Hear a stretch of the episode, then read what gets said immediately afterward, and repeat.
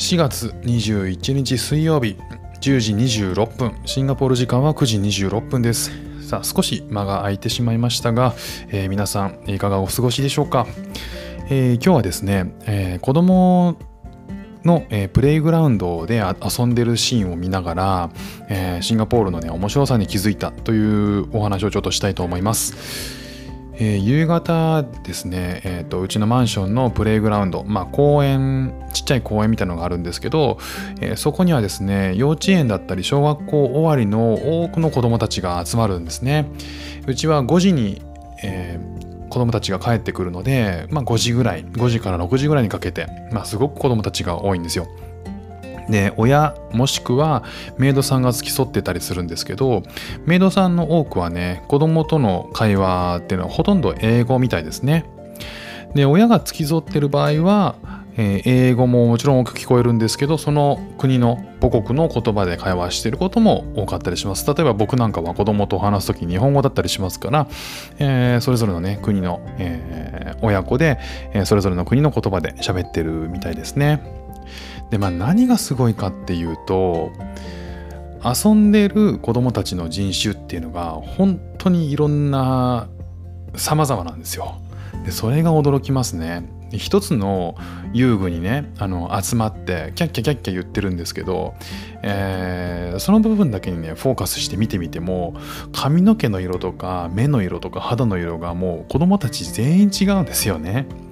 なかなかそのシーン最近慣れましたけど、うん、結構ねあの違和感があるもんだなってね考えてみると思いますねそれでもねキャッキャキャッキャ言って楽しみ合えてるっていうのがすごいなと子供たちはねでその状況にはねあの慣れつつはあるんですけど、まあ、ふと立ち止まってねあの客観的にこう考えてみるといやでもこれってすごいことだなっていうふうに思いました。えー、この小さなプレイグラウンドにどれだけの人種がいるんだろうっていうね、まあ、親もそうだしメイドさんもそうだし子供たちもそうだしねもう本当にいろんな人種が混ざり合っているっていうのが普通のこのシンガポールという国にいると、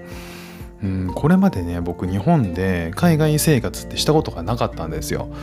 で日本に住んでて海外との、えー、こう交流というか例えば留学もしたことないし海外旅行もね言っても、えー、45回ぐらいしかしたことがないんですよね。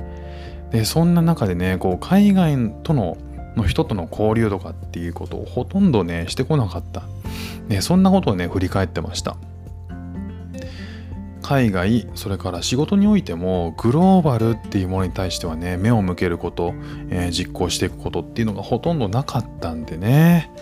えー、この環境今のそのプレイグラウンドを見てるとうんなんか、えー、全然ねあの世界が違うなっていうふうに、えー、感じたんですよね。でここシンガポールは本当に外国人が多い国なんですよ。で数値的には半分近くかな？半分よりも多かったかな？外国人が占めてるんですよね。あのそんな僕の周りにもですねいろんなあの国とか言語とかえー、人生があってねいろんな人がいて、ね、面白いなって思うんですよね。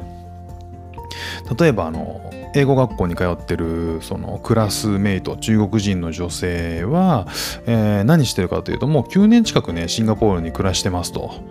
で子供を育てていて子供もねそこそこ大きいらしいんですよね。でどうやって働きに来てんのって言ったらねシンガポール人と結婚したらしいんですよ。でね、あのー、中国語で、えーと、夫婦では喋ってるですけど、えー、今ね、英語勉強中だと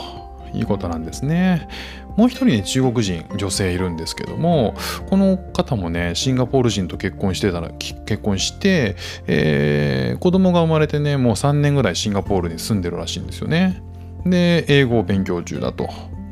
えー、だからシンガポールにいると中国語を使えば基本的にはね全然暮らせるんですよ。なんですけど、そのね、仕事だったりとか、えー、新しく子供にね、英語を覚えさせていくときに、えー、せっかくだったらね、会話したかったりとかすると思うんで、まあ、そのね、英語の勉強っていうのはね、引き続きしてるということでした。で、えー、クラスメートね、韓国人男性。ね、シンガポールに、えー、もう2回目になるらしいんですよね。えっ、ー、と、こう、働くという形で来てるのは。で、えー、面白いのがね、あの、えっ、と、奥さんが働いシンガポールで働いていて、えー、その男性の方はね今その休業中というか自分であの会社やってるらしいんですよね。で韓国では、えー、もう会社はもう動かしてないんだけどシンガポールで、えー、ビジネス立ち上げたいと。で、えーと、妹さんかなお姉さんかなシスターって言ったらどっちか分かんないんですけどがシンガポールにね結婚して子供がいるらしいんですよ。ね結構シンガポールで結婚して住んでる人多いですね。でその甥っ子がねあのすごい可愛らしくて写真見せてもらったんですけど確かに可愛い。でえっ、ー、と2人であの奥さんとねその男性の2人でその甥っ子連れて、えーと、動物園とか行ったりしてる。めちゃくちゃ仲いいんですよね。もうあの僕でその彼自身は男性自身はあの子供はあんまりいらないと。ビジネスやりたいからいらないと。でもう一個がいれば十分だということでもうすごいねあのあのその妹の家族とすごく仲良くてねあの面白いこうあの家族のあのあり方だなっていうふうに感じましたね。彼はシンガポールにずっと暮らしたいということで、えー、英語の勉強してるんですけどもその他に中国語を週1回勉強してるらしいんですよね。でなんで中国語を勉強するのかって聞いたらいや中国語がね7割の、えー、と人がシンガポールでは7割の人が中国語を使ってるとなので中国語を使った方がよりこうフレンドリーになれるとだから英語も中国語もサバイブするためなんだよねっていうふうに言ってましたで講師えー、先生、英語の先生はカナダ人男性なんですよ。で、この方、えー、中国人と結婚してね、えー、中国人の女性と結婚して今シンガポールに住んでると。で、子供がいてね、えー、彼は今ね、何語を勉強してるかって中国語を勉強してるらしいですよね。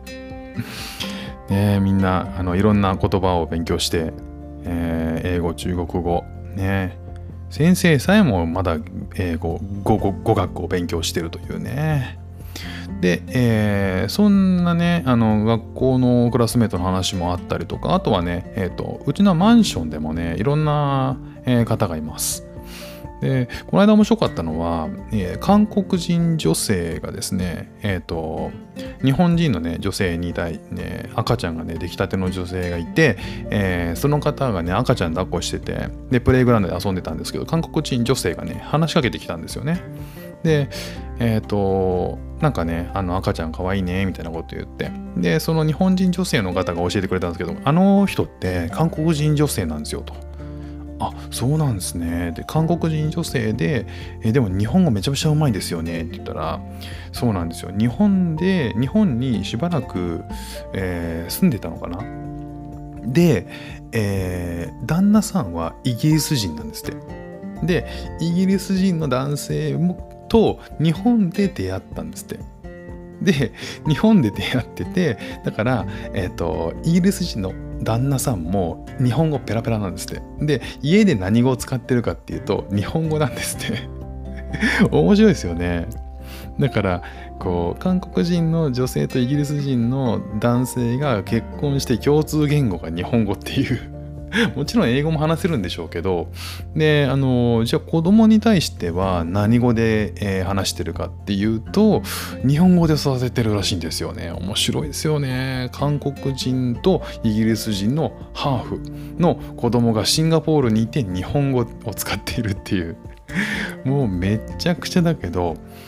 でもねなんか本当にそう考えるといろんな国の人がいろんな国の人と出会って自分だけのねオリジナルの人生を見つけてる、ね、これが面白いなと思ったんですよね。もうもはや国籍がどうであろうがそういうのはもうほとんどね意味をなさないそれがねシンガポールだなと思いました。